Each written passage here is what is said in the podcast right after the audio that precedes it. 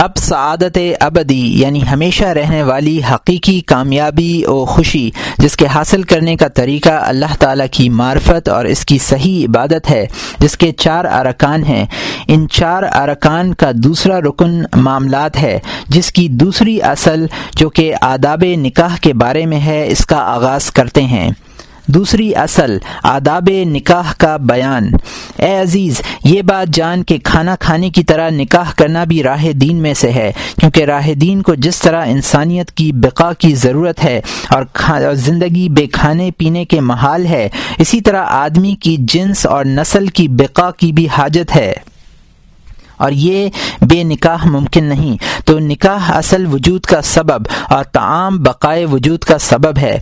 حق تعالی نے اس کے لیے نکاح کو مباح کیا ہے، شہوت کے لیے نہیں، بلکہ شہوت کو بھی اس مقصد کے لیے پیدا کیا ہے تاکہ نکاح کا متقاضی ہو اور لوگ نکاح کریں اور راہ دین پر چلنے والے پیدا ہوں اور راہ دین پر چلیں۔ اس لیے کہ خالق نے تمام کو دین ہی کے لیے پیدا کیا ہے۔ چنانچہ فرمایا ہے، وما خلق الجن والانس الا ابدون اور میں نے انسانوں اور جنوں کو صرف اپنی عبادت کے لیے پیدا کیا ہے۔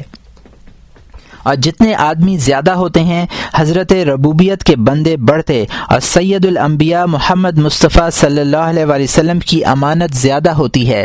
اسی بنا پر حضور صلی اللہ علیہ وآلہ وسلم نے فرمایا ہے، نکاح کرو تاکہ زیادہ ہو کہ میں قیامت کے دن تمہارے سبب سے اور پیغمبر اور پیغمبروں کی امت پر فخر کروں گا حتیٰ کہ اس عمل کے سبب بھی فخر کروں گا جو اپنی ماں کے پیٹ سے گر جائے۔ تو جو شخص یہ کوشش کرتا ہے کہ اولاد بڑھ پڑھے اور خدا کی بندگی کرے، اس کا بڑا ثواب ہے۔ اس لیے باپ کا بڑا حق ہے اور استاد کا حق اس سے بھی زیادہ ہے۔ اس لیے کہ باپ پیدائش کا سبب ہے اور استاد راہ دین پر پہنچانے کا۔ اسی بنا پر علماء کا ایک گروہ قائل ہوا ہے کہ نکاح کرنا نوافل عبادات میں مشغول ہونے سے بہتر ہے۔ اور جبکہ معلوم ہو گیا کہ نکاح کرنا راہ دین میں سے ہے، تو اس کے آداب کی تفصیل جاننا بھی ضروری ہے۔ اس کی تفصیل تین بابوں میں معلوم ہوگی۔ پہلا باب، نکاح کے فوائد و آفات کے بیان میں۔ دوسرا باب، عقد نکاح کے آداب کے بیان میں۔ تیسرا باب، نکاح کے بعد معاشرت و گزران کے آداب میں۔ پہلا باب، نکاح کے فوائد و آفات کے بیان میں۔ اے برادر، اس بات کو معلوم کر کے نکاح کی فضیلت اس کے فوائد کے لحاظ سے ہے، اس کے پانچ فائدے ہیں۔ پہلا فائدہ اولاد ہے۔ اولاد کے سبب سے ہر طرح کا ثواب ہے۔ پہلا ثواب یہ ہے کہ آدمی کا پیدا ہونا اور بقائے نسل جو حق تعالی کو محبوب و مرغوب ہے، اس کی کوشش کرتا رہے گا اور جو شخص حکمت آفرینش پہچانے گا، اسے اس بات میں کوئی شک نہ رہے گا کہ یہ بات حق تعالی کو محبوب ہے۔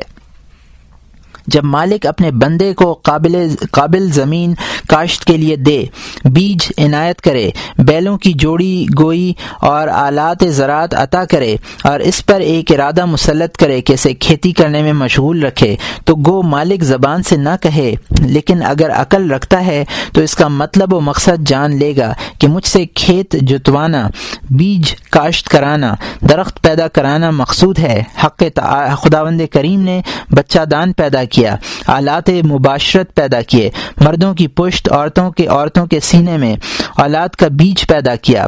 مرد کو، شہوت کو مرد اور عورت پر مسلط کیا۔ تو ان باتوں سے جو مقصود الہی ہے، وہ کسی عقل مند سے پوشیدہ نہیں۔ اگر کوئی شخص بیج یعنی نطفہ ضائع کرے اور شہوت کو کسی ہیلے سے ٹال دے تو وہ پیدائش کے مقصد سے منحرف رہے گا۔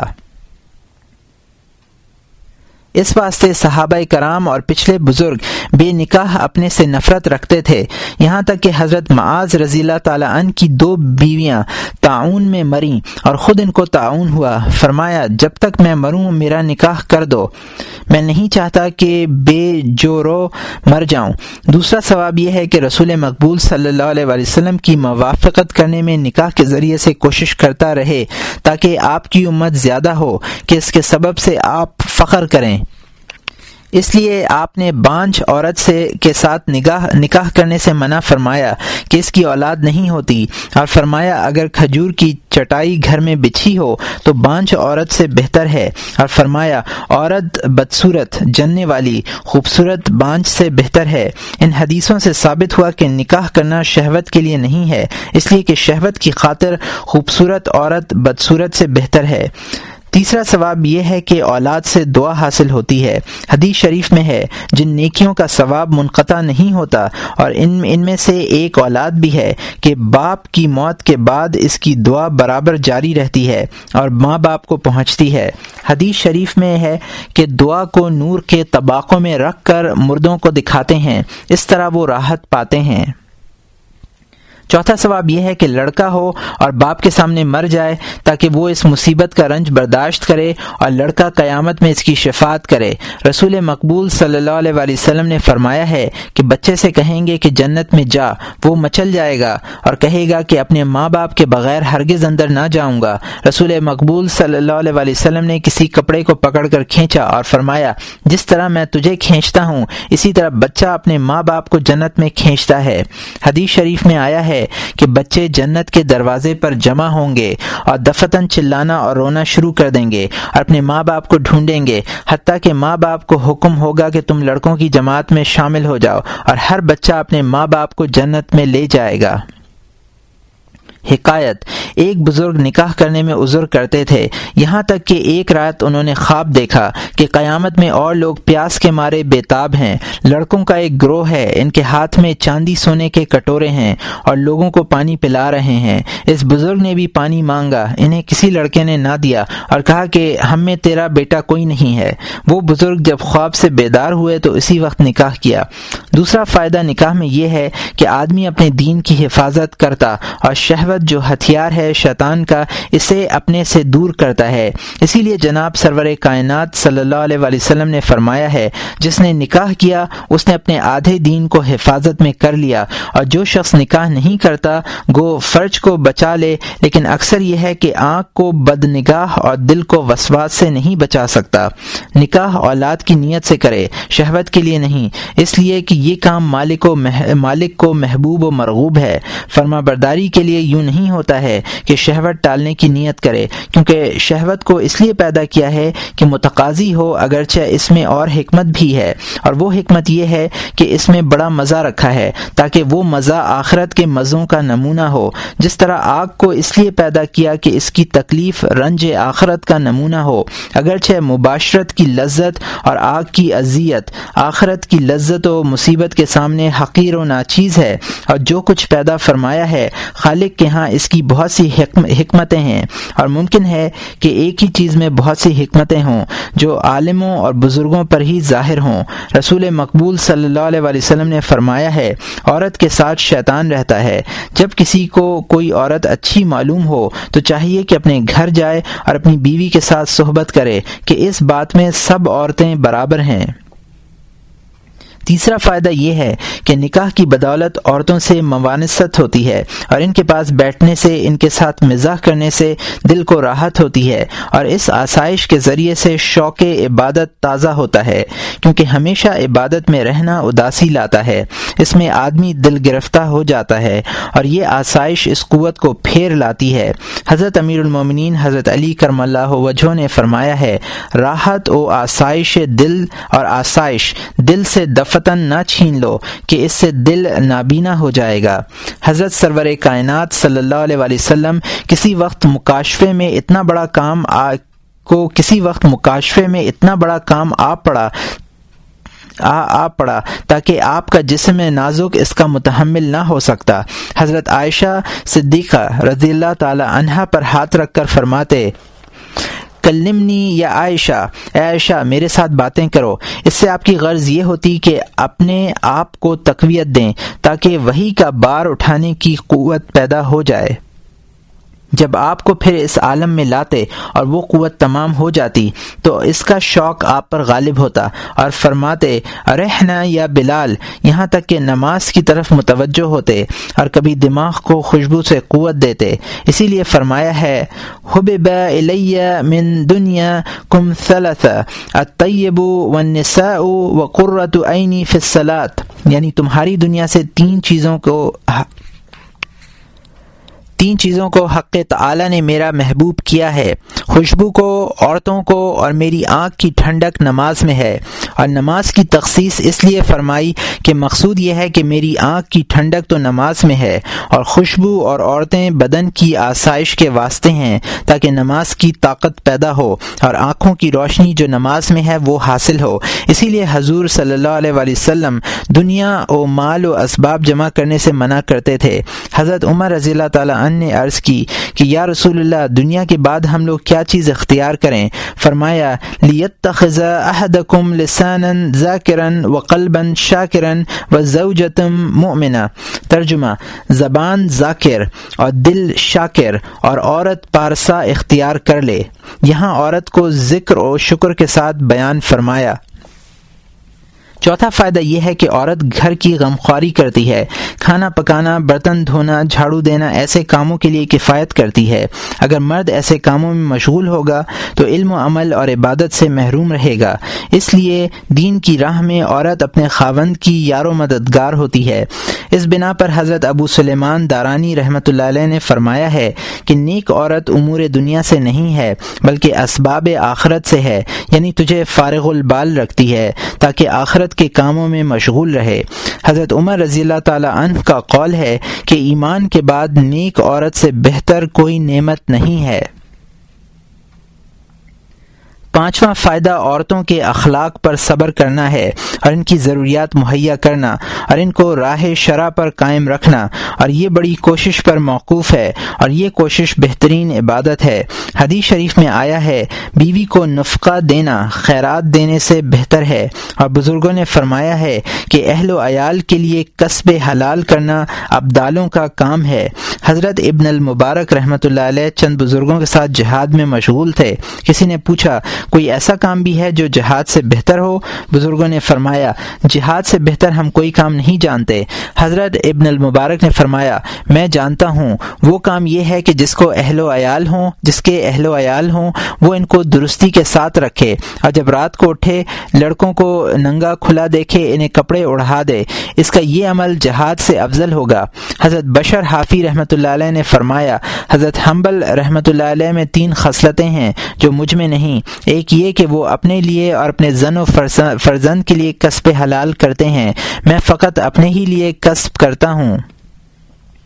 حدیث شریف میں آیا ہے کہ گناہوں میں ایک گناہ ایسا ہے کہ عیالداری کے رنج و مشقت کے سوا اور کچھ اس کا کفارہ نہیں۔ حکایت۔ ایک بزرگ تھے، ان کی بیوی فوت ہو گئی، دوسرے نکاح کے لیے بزد ہوئے، مگر وہ دوسرے نکاح کے لیے بزد ہوئے، مگر وہ راغب نہ ہوئے اور فرمایا، تنہائی میں حضور قلب اور دل جمعی بہت ہے۔ ایک رات انہوں نے خواب دیکھا کہ آسمان کے دروازے کھلے ہیں اور اور مردوں کا ایک گروہ آگے پیچھے اترتا ہے اور ہوا میں جاتا ہے۔ جب مردوں کا ایک گروہ آگے پیچھے اترتا ہے اور ہوا میں جاتا ہے۔ جب ان کے پاس آئے تو ایک نے کہا، کیا یہ وہی مرد شوم ہے؟ دوسرے نے کہا ہاں یہ وہی مرد شوم ہے۔ چوتھے نے کہا ہاں وہی ہے۔ یہ بزرگ ان لوگوں کی حیبت سے خواب میں ڈرے اور کچھ نہ پوچھ سکے۔ ان سب کے بعد ایک لڑکا تھا۔ اس سے پوچھا کہ، ان لوگوں نے شوم کس کو کہا؟ اس نے کہا، تم ہی کو تو کہا ہے، اس لیے کہ پہلے تمہارے اعمال مجاہدین کے اعمال کے ساتھ آسمان پر لے جاتے تھے۔ اب نامعلوم تم نے کیا کیا ہے کہ ایک ہفتہ ہوا ہے کہ تمہیں مجاہدین کے زمرے سے نکال دیا ہے۔ وہ بزرگ جب بیدار ہوئے تو فوراً نکاح کیا تاکہ پھر مجاہدین میں داخل ہو جاؤں۔ ان فوائد کے پیش نظر نکاح کی خواہش کرنا چاہیے۔ نکاح کی آفات۔ تین ہیں۔ ایک یہ کہ شاید کسب حلال نہ کر سکے، خصوصاً اس زمانے میں، اور شاید عیالداری کے سبب سے شبے یا حرام کا مال پیدا کرے۔ یہ امر اس کے دین کی تباہی اور عیال و اطفال کی خرابی کا سبب بنے گا۔ اور کوئی نیکی اس کے تدارک اس کا تدارک نہیں کرتی۔ کیونکہ حدیث شریف میں آیا ہے کہ ایک بندے کے نیک عمل پہاڑ کے برابر ہوں گے۔ اسے ترازو کے پاس ٹھہرا کر پوچھیں گے کہ تو نے اپنے عیال کو نفقہ کہاں سے دیا؟ اس سے اس بات کی پکڑ ہوگی اور اس کی تمام نیکیاں اس وجہ سے رائے گاہ ہو جائیں گی۔ اس وقت منادی ندا کرے گا۔ دیکھو، یہ وہ شخص ہے کہ اس کے عیال اس کی تمام نیکیاں کھا گئے اور یہ گرفتار ہوا۔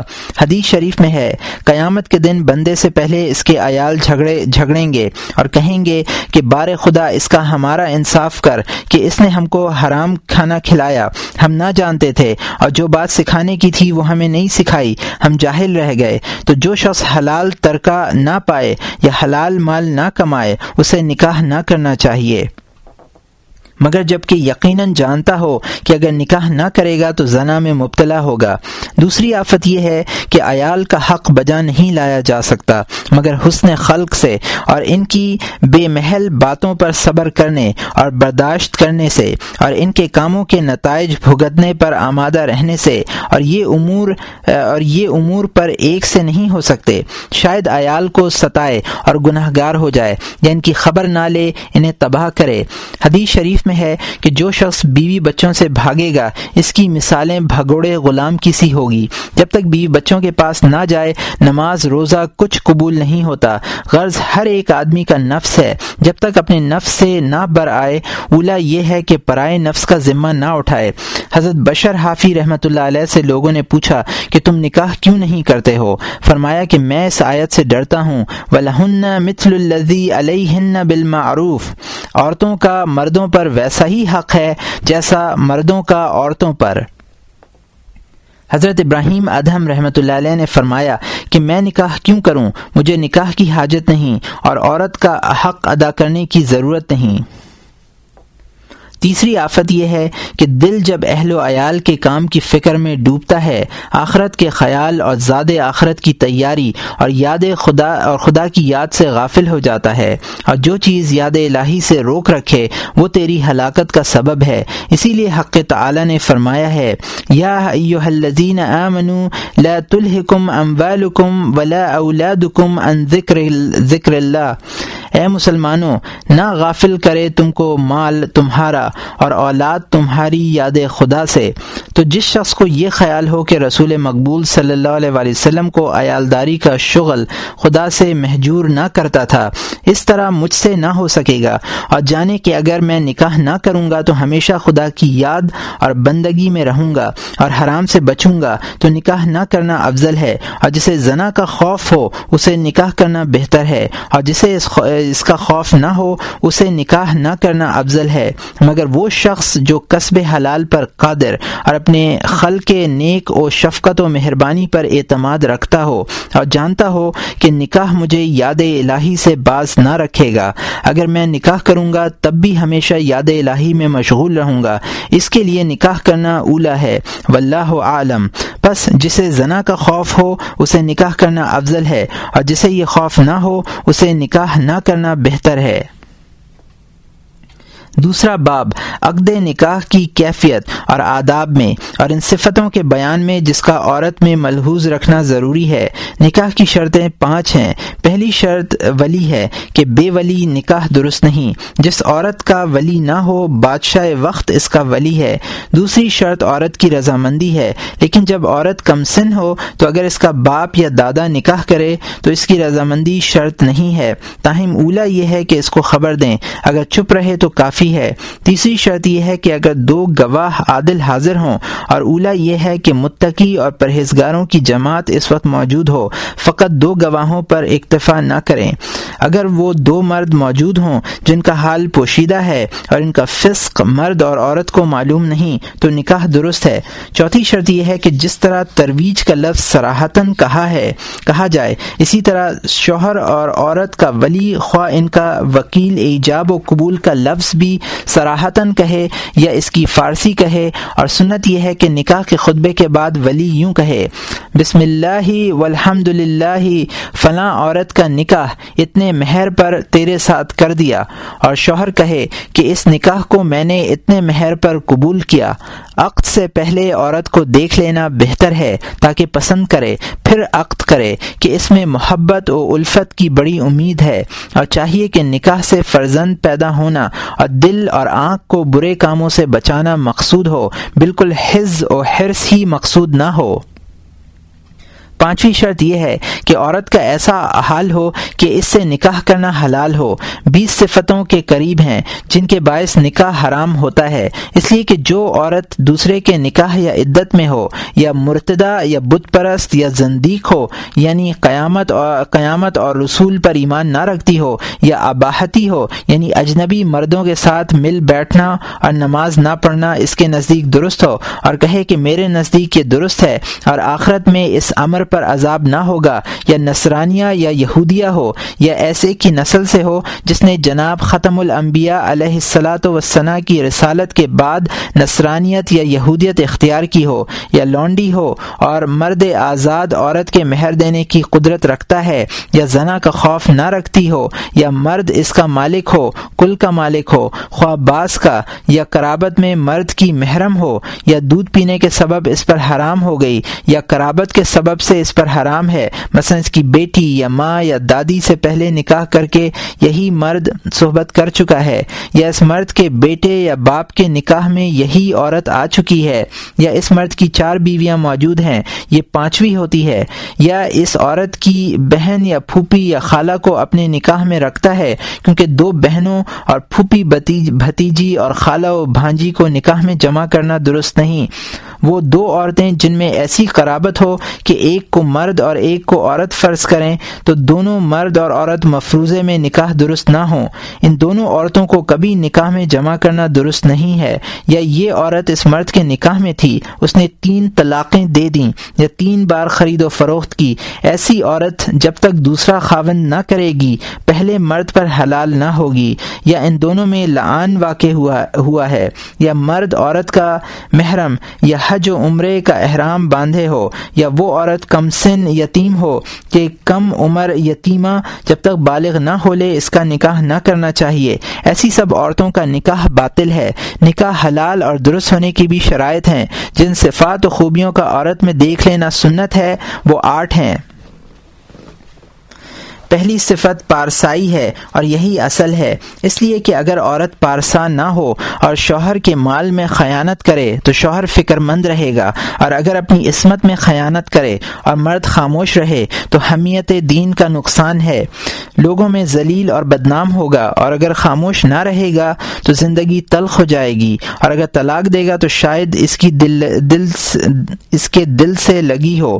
خوبصورت عورت ناپرہیزگاری، بری بلا ہے۔ زن خوبصورت اگر پارسا ہے تو بری بلا ہے۔ نکاح سے قبل عورت کو دیکھ لینا امام شافعی کے نزدیک سنت ہے۔ جب ایسی ہو تو اسے طلاق دینا بہتر ہے، مگر یہ کہ دل سے لگی ہو۔ ایک شخص نے جناب رسول مقبول صلی اللہ علیہ وسلم کے حضور میں اپنی بیوی کی ناپارسائی کا شکوہ کیا۔ آپ نے فرمایا، اسے طلاق دے دے۔ اس نے عرض کی، یا حضرت، میں سے محبت کرتا ہوں۔ فرمایا، تو تو تو اسے طلاق نہ دینا۔ اگر طلاق دے گا تو اس کے بعد مصیبت میں پڑے گا۔ حدیث شریف میں آیا ہے کہ جو کوئی جمال یا مال کی خاطر کسی عورت کے ساتھ نکاح کرے گا تو وہ دونوں سے محروم رہے گا۔ اور جب دین کے لیے نکاح کرے گا تو دونوں مقصد بر آئیں گے۔ دوسری صفت حسن خلق ہے کہ بد مزاج عورت نا شکر گزار اور زبان دراز ہوتی ہے اور بیجا حکومت کرتی ہے۔ ایسی عورت کے ساتھ زندگی تلخ ہو جاتی ہے اور دین میں خلل پڑتا ہے ہے۔ تیسری صفت جمال ہے، جو محبت و الفت کا ذریعہ ہے۔ اس لیے نکاح سے قبل لڑکی کو دیکھ لینا سنت ہے۔ رسول اللہ صلی اللہ علیہ وسلم نے فرمایا ہے، انصار کی عورتوں کے آنکھ میں ایک چیز ہے کہ دل اس سے نفرت کرتا ہے۔ جو کوئی ان کے ساتھ نکاح چاہے، پہلے انہیں دیکھ لے۔ بزرگوں کا قول ہے کہ عورت کو بے دیکھے جو نکاح ہوتا ہے، اس کا انجام پریشانی اور غم ہے۔ اور جو حضرت نے فرمایا ہے کہ عورت کی طلب دین کے لیے کرنی چاہیے، جمال کی کے لیے نہیں۔ اس کے یہ معنی ہیں کہ فقط جمال کے لیے نکاح نہ کرے، نہ یہ کہ جمال ڈھونڈے ہی نہیں۔ اگر نکاح کرنے سے فقط فرزند اور اتباع سنت کسی شخص کا مقصود ہے، جمال نہیں چاہتا، تو یہ پرہیزگاری ہے۔ امام احمد حنبل رحمۃ اللہ علیہ نے کافی عورت کے ساتھ نکاح کیا اور اس کی بہن جو خوبصورت تھی، اس کی خواہش نہ کی۔ کیونکہ آپ نے سنا تھا کہ یہ کافی عقل میں اس خوبصورت سے بہتر ہے۔ چوتھی صفت یہ ہے کہ مہر کم ہو۔ رسول مقبول صلی اللہ علیہ وسلم نے فرمایا، عورتوں میں وہ بہتر ہے جس کا حسن و جمال زیادہ اور مہر کم ہو۔ بہت مہر باندھنا مکرو ہے۔ رسول اللہ صلی اللہ علیہ وسلم نے بعض عورتوں کا دس درہم مہر باندھا ہے اور اپنی بیٹیوں کا مہر چار سو درہم سے زیادہ نہیں باندھا۔ پانچویں صفت یہ ہے کہ بانجھ نہ ہو۔ رسول مقبول صلی اللہ علیہ وسلم نے فرمایا ہے کہ کھجور کی پرانی چٹائی جو گھر کے کونے میں پڑی ہو، بانجھ عورت سے بہتر ہے۔ چھٹی صفت یہ ہے کہ عورت باکرا یعنی کنواری ہو، اس لیے کہ اس کے ساتھ بڑی جست ہوگی۔ اور جو عورت ایک شوہر کو دیکھ چکی ہے، اکثر اس کا دل اسی طرف رہتا ہے۔ حضرت جابر رضی اللہ تعالیٰ عنہ نے ایک غیر کنواری عورت کے ساتھ نکاح کیا۔ رسول اللہ صلی اللہ علیہ وسلم نے ان سے فرمایا کہ تو نے باکرا کے ساتھ کیوں نکاح نہیں کیا؟ وہ تیرے ساتھ کھیلتی اور تو اس کے ساتھ۔ ساتویں صفت یہ ہے کہ عورت شریف النصب ہو، دینداری اور پرہیزگاری کے لحاظ سے کیونکہ بد اصل عورت بد اخلاق ہوا کرتی ہے اور شاید اس کے اخلاق اولاد میں اثر کریں۔ آٹھویں صفت یہ ہے کہ عورت عزیز و قریبی نہ ہو، کہ شہوت بہت کم ہوتی ہے۔ عورتوں کی صفات یہی ہے کہ اس کے ولی پر جو اپنی لڑکی کا نکاح کرتا ہے، واجب ہے کہ اس کی صلاح و فلاح کا خیال رکھے۔ ایسے شخص کو اختیار کرے جو شائستہ ہو، بدخو زشت، رو اور جو جو روٹی، کپڑا نہ دے سکے، اس سے پرہیز کرے۔ مرد اگر عورت کا کفو نہ ہوگا تو نکاح درست نہیں، اور فاسق و بدکار کے ساتھ نکاح کرنا بھی درست نہیں۔ کہ رسول مقبول صلی اللہ علیہ وسلم نے فرمایا ہے، جس نے اپنی لڑکی کا نکاح فاسق کے ساتھ کر دیا، اس کا قطع رحم ہو جائے گا۔ اور فرمایا، نکاح لانڈی پن ہے، ہوشیار رہے کہ اپنی لڑکی کو کس کی لانڈی بناتا ہے؟ تیسرا باب، نکاح سے آخر تک عورتوں کے ساتھ معاشرت کے آداب میں۔ اے عزیز، جان کہ یہ بات جب معلوم ہو چکی کہ دین کے اصول میں سے ایک اصل نکاح بھی ہے، تو آدمی کو چاہیے کہ دین کے آداب اس میں نگاہ رکھے، ورنہ آدمیوں کے نکاح اور جانوروں کو جفتی میں کچھ فرق نہ ہوگا۔ لہذا نکاح میں بارہ آداب کا لحاظ رکھنا چاہیے۔ پہلا ادب ولیمہ کا کھانا ہے، یہ سنت موقع ہے۔ حضرت عبد الرحمن بن عوف رضی اللہ تعالیٰ عنہ نے نکاح کیا تھا۔ اور جناب سید المرسلین صلی اللہ علیہ وسلم نے ان سے فرمایا، اولم ولو لشات یعنی ولیمہ، دعوت ولیمہ کر، اگرچہ ایک ہی بکری ہو۔ اور جس کو بکری ذبح کرنے کی قدرت نہ ہو، وہ کھانے کی جو چیز دوستوں کے سامنے رکھے گا، وہی ولیمہ ہے۔ رسول مقبول صلی اللہ علیہ وسلم نے جب ام المومنین حضرت بی بی صفیہ رضی اللہ تعالی عنہا کے ساتھ نکاح کیا، تو خرمے اور جو کے ستو سے دعوت ولیمہ کی۔ تو جس قدر ممکن ہو تعظیم نکاح کے لیے اسی قدر ولیمہ کرے۔ اگر تاخیر ہو تو ایک ہفتے سے زیادہ نہ گزرنے پائے۔ دف بجانا اور اس سے اعلان کرنا سنت ہے۔ دف بجا کر اعلان نکاح اور خوشی کرنا سنت ہے، کیونکہ روئے زمین پر آدمی سب مخلوق سے زیادہ عزت دار ہے اور نکاح اس کی پیدائش کا سبب ہوتا ہے۔ تو یہ خوشی بجا ہے۔ اور ایسے وقت سما اور دف سنت ہے۔ ربی بن معوز سے روایت ہے، فرماتی ہیں کہ جس رات میں دلہن بنی، اس کے دوسرے دن رسول مقبول صلی اللہ علیہ وسلم تشریف لائے۔ کنیزیں دف بجا بجا کر گا رہی تھیں۔ جب آپ کو دیکھا تو اشعار میں آپ کی تعریف کرنے لگے، لگیں۔ آپ صلی اللہ علیہ وسلم نے فرمایا، تم جو پہلے کہتی تھی، آپ نے اجازت نہ دی۔ تم جو پہلے کہتی تھی، آپ نے اجازت نہ دی۔ اس لیے کہ آپ کی تعریف عمدہ بات ہے۔ اسے بےحودہ باتوں کے ساتھ ملانا درست نہیں۔ دوسرا ادب یہ ہے کہ مرد عورت کے ساتھ نیک خو رہیں۔ اس کے یہ معنی نہیں کہ ان کو تکلیف نہ تکلیف نہ دیں، بلکہ یہ مراد ہے کہ مرد عورتوں کا رنج برداشت اور ان کے حکم، محال اور ناشکری پر صبر کریں۔ حدیث شریف میں آیا ہے کہ عورتوں کو ضعف اور چھپانے کی چیز سے پیدا کیا گیا ہے۔ ان کے ضعف کا علاج خاموش خاموشی ہے اور چھپانے کی تدبیر یہ ہے کہ ان کو گھر میں بند رکھیں۔ رسول مقبول صلی اللہ علیہ وسلم نے فرمایا ہے، جو شخص اپنی بیوی کی بدخصلتی پر صبر کرے، اس کو اتنا ثواب ملے گا جتنا حضرت ایوب علیہ السلام کو ان کی مصیبت پر ملا۔ لوگوں نے سنا کہ جناب رحمۃ اللہ عالمین علیہ السلاۃ وسلام وفات شریف کے وقت آہستہ آہستہ یہ تین باتیں فرماتے تھے۔ نماز پڑھا کرو، لونڈی غلاموں کے ساتھ بھلائی کیا کرو اور عورتوں کے بارے میں اللہ ہی اللہ ہے، یہ تمہاری قیدی ہیں، ان کے ساتھ اچھا نباہ کرو۔ رسول مقبول صلی اللہ علیہ وسلم عورتوں کے غصے پر تحمل فرماتے تھے۔ ایک دن حضرت عمر رضی اللہ تعالیٰ عنہ کی بیوی بی نے غصے سے ان کو جواب دیا۔ حضرت عمر رضی اللہ تعالیٰ عنہ نے فرمایا، اے بد زبان تو جواب دیتی ہے؟ وہ بولی ہاں رسول مقبول صلی اللہ علیہ وسلم تم سے افضل ہیں، آپ کی ازواج متحرات آپ کو جواب دیتی ہیں۔ حضرت عمر رضی رضی اللہ تعالیٰ عنہ نے فرمایا، اگر ایسا ہے تو حفصہ پر افسوس ہے کہ فرما کہ فرما بردار نہ ہو۔ پھر اپنی بیٹی حضرت حفصہ رضی اللہ تعالیٰ عنہ کو جو رسول مقبول صلی اللہ علیہ وسلم کی بیوی تھیں، دیکھ کر کہنے لگے، خبردار، رسول صلی اللہ علیہ وسلم کو جواب نہ دیا کرو۔ اور حضرت ابو بکر صدیق رضی اللہ تعالیٰ عنہ کی بیٹی یعنی حضرت عائشہ صدیقہ رضی اللہ تعالیٰ عنہ کی برابری نہ کرنا کہ رسول مقبول صلی اللہ علیہ وسلم انہیں دوست رکھتے ہیں اور ان کی ناز برداری کرتے ہیں۔ رسول مقبول صلی اللہ علیہ وآلہ وسلم نے فرمایا ہے، خیرکم خیرکم خیر لی اہلی و انا خیرکم لی اہلی یعنی تم میں سے وہ بہتر ہے جو اپنی بیویوں کے ساتھ بہتر ہے، اور میں اپنی بیویوں کے ساتھ تم سب سے بہتر ہوں۔ تیسرا ادب یہ ہے کہ اپنی بیویوں کے ساتھ مزاج اور خوش طبعی کرے مزاح اور خوش طبعی کرے، ان سے رکا نہ رہے اور ان کی عقل کے موافق رہے۔ اس لیے کہ کوئی شخص اپنی عورت کے ساتھ اتنی خوش طبعی نہ کرتا جتنی رسول مقبول صلی اللہ علیہ وسلم کرتے تھے۔ حتیٰ کہ حضرت عائشہ صدیقہ رضی اللہ تعالی عنہ کے ساتھ دوڑے کہ دیکھیں کون آگے نکل جاتا ہے۔ حضور صلی اللہ علیہ وسلم آگے نکل گئے۔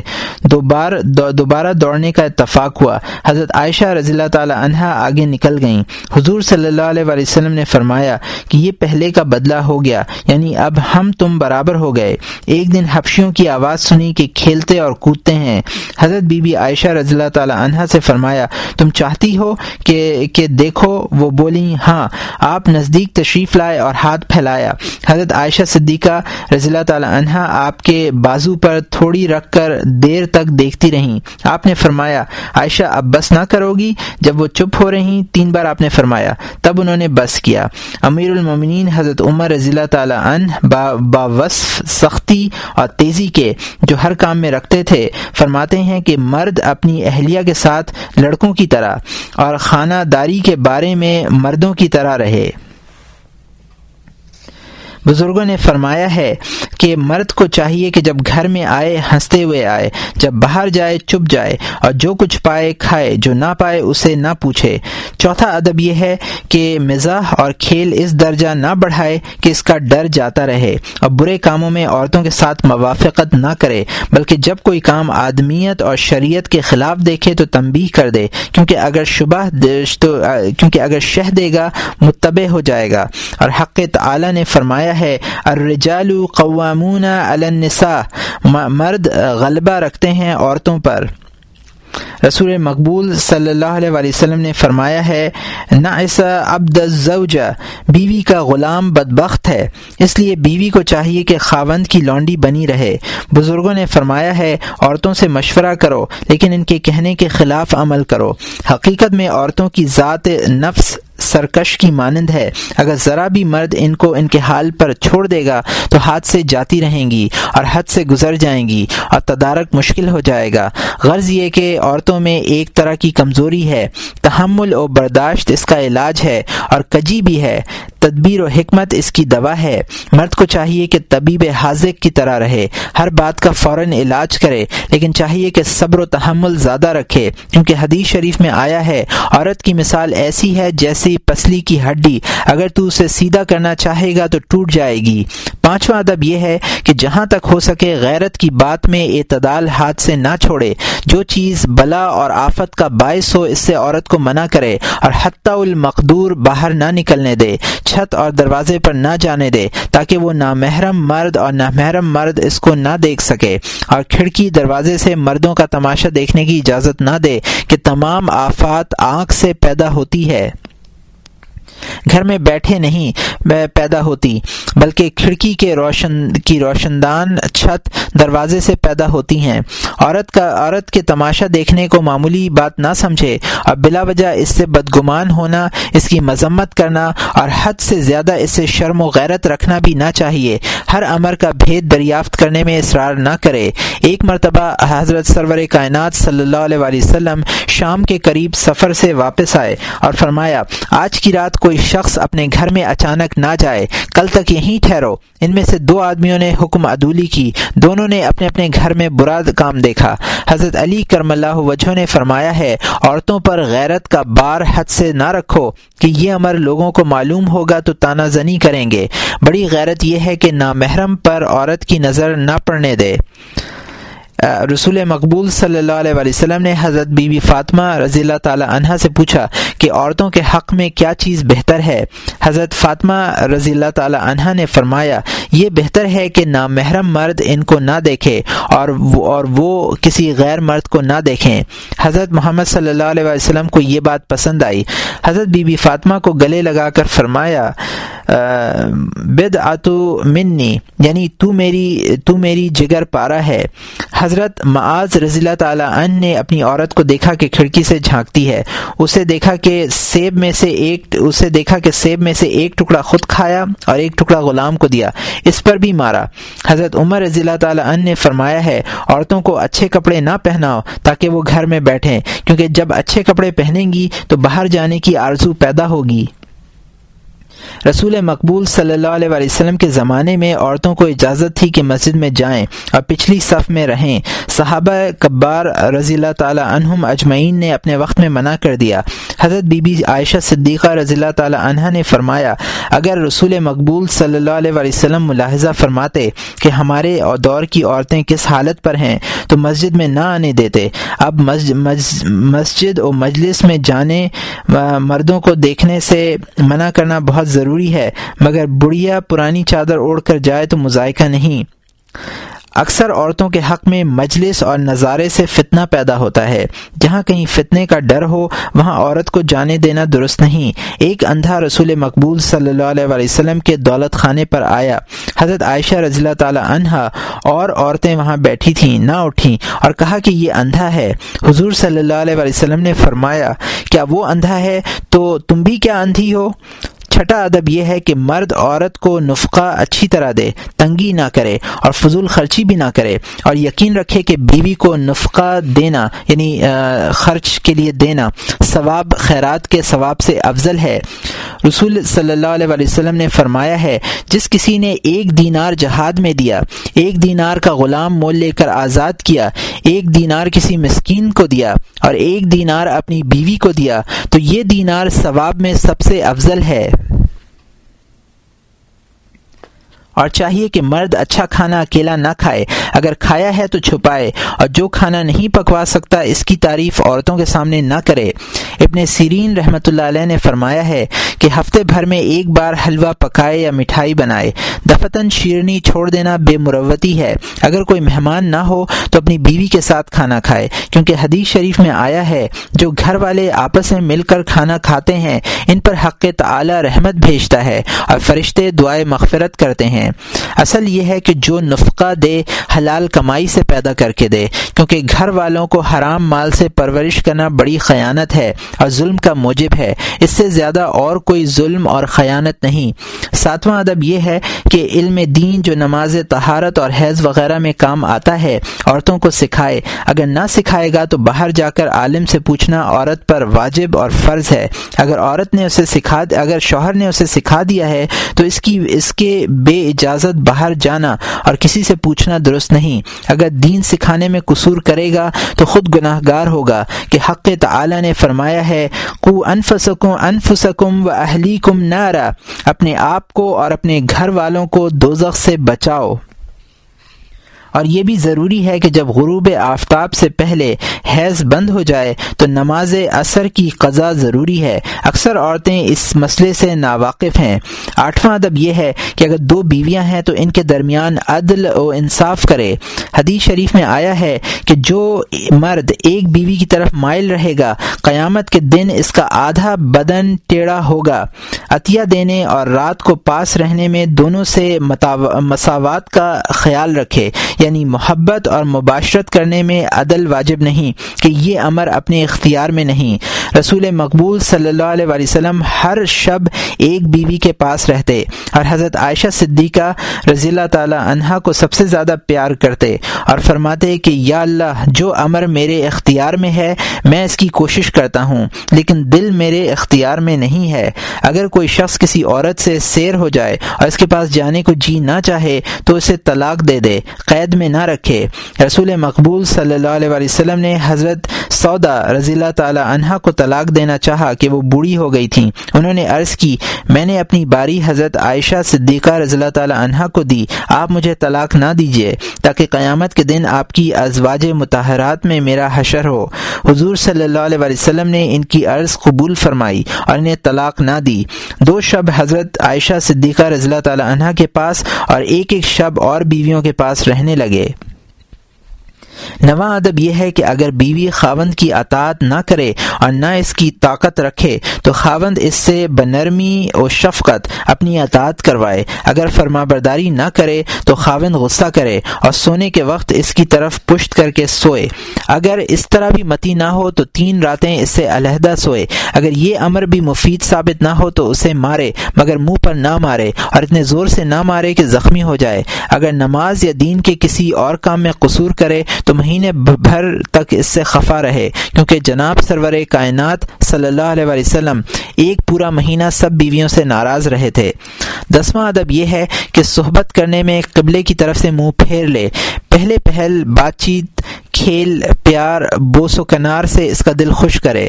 رسول مقبول صلی اللہ علیہ وسلم نے فرمایا ہے کہ مرد کو نہ چاہیے کہ اپنی عورت پر جانور کی طرح گرے۔ صحبت سے پہلے قاصد ہوتا ہے۔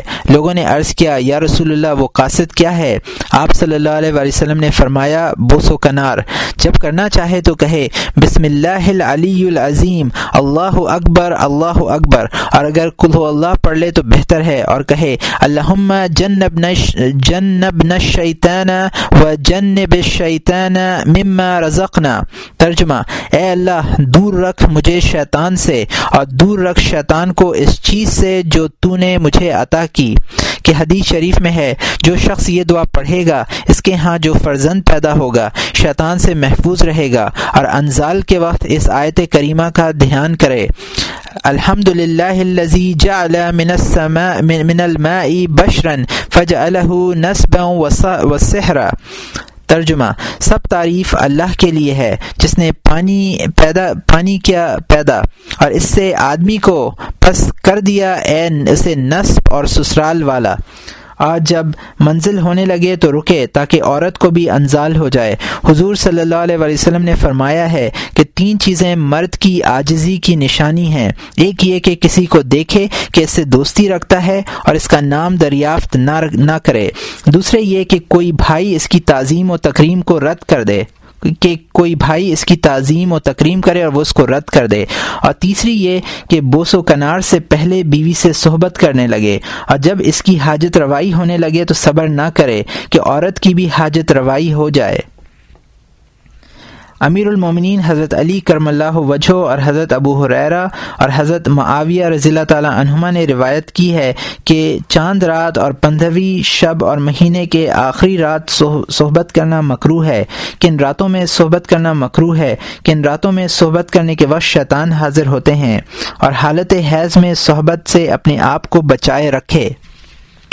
لیکن حیض والی عورت کے ساتھ برہنہ سونا درست ہے اور حیض کے بعد غسل سے پہلے بھی صحبت نہ کرنا چاہیے۔ جب ایک بات صحبت کر چکے تو دوبارہ ارادہ کرے، تو چاہیے کہ اپنا بدن دھو ڈالے۔ اگر ناپاک آدمی کوئی چیز کھانا چاہے تو چاہے کہ، چاہیے کہ وضو کر لے، اور اگر سونا چاہے تو بھی وضو کر لے۔ اگر نجس رہے گا کہ سنت یہی ہے اور غسل سے پہلے بال نہ منڈوائے ناخن نہ کٹوائے، تاکہ جنابت کی حالت میں اس سے بال و ناخن جدا نہ ہوں۔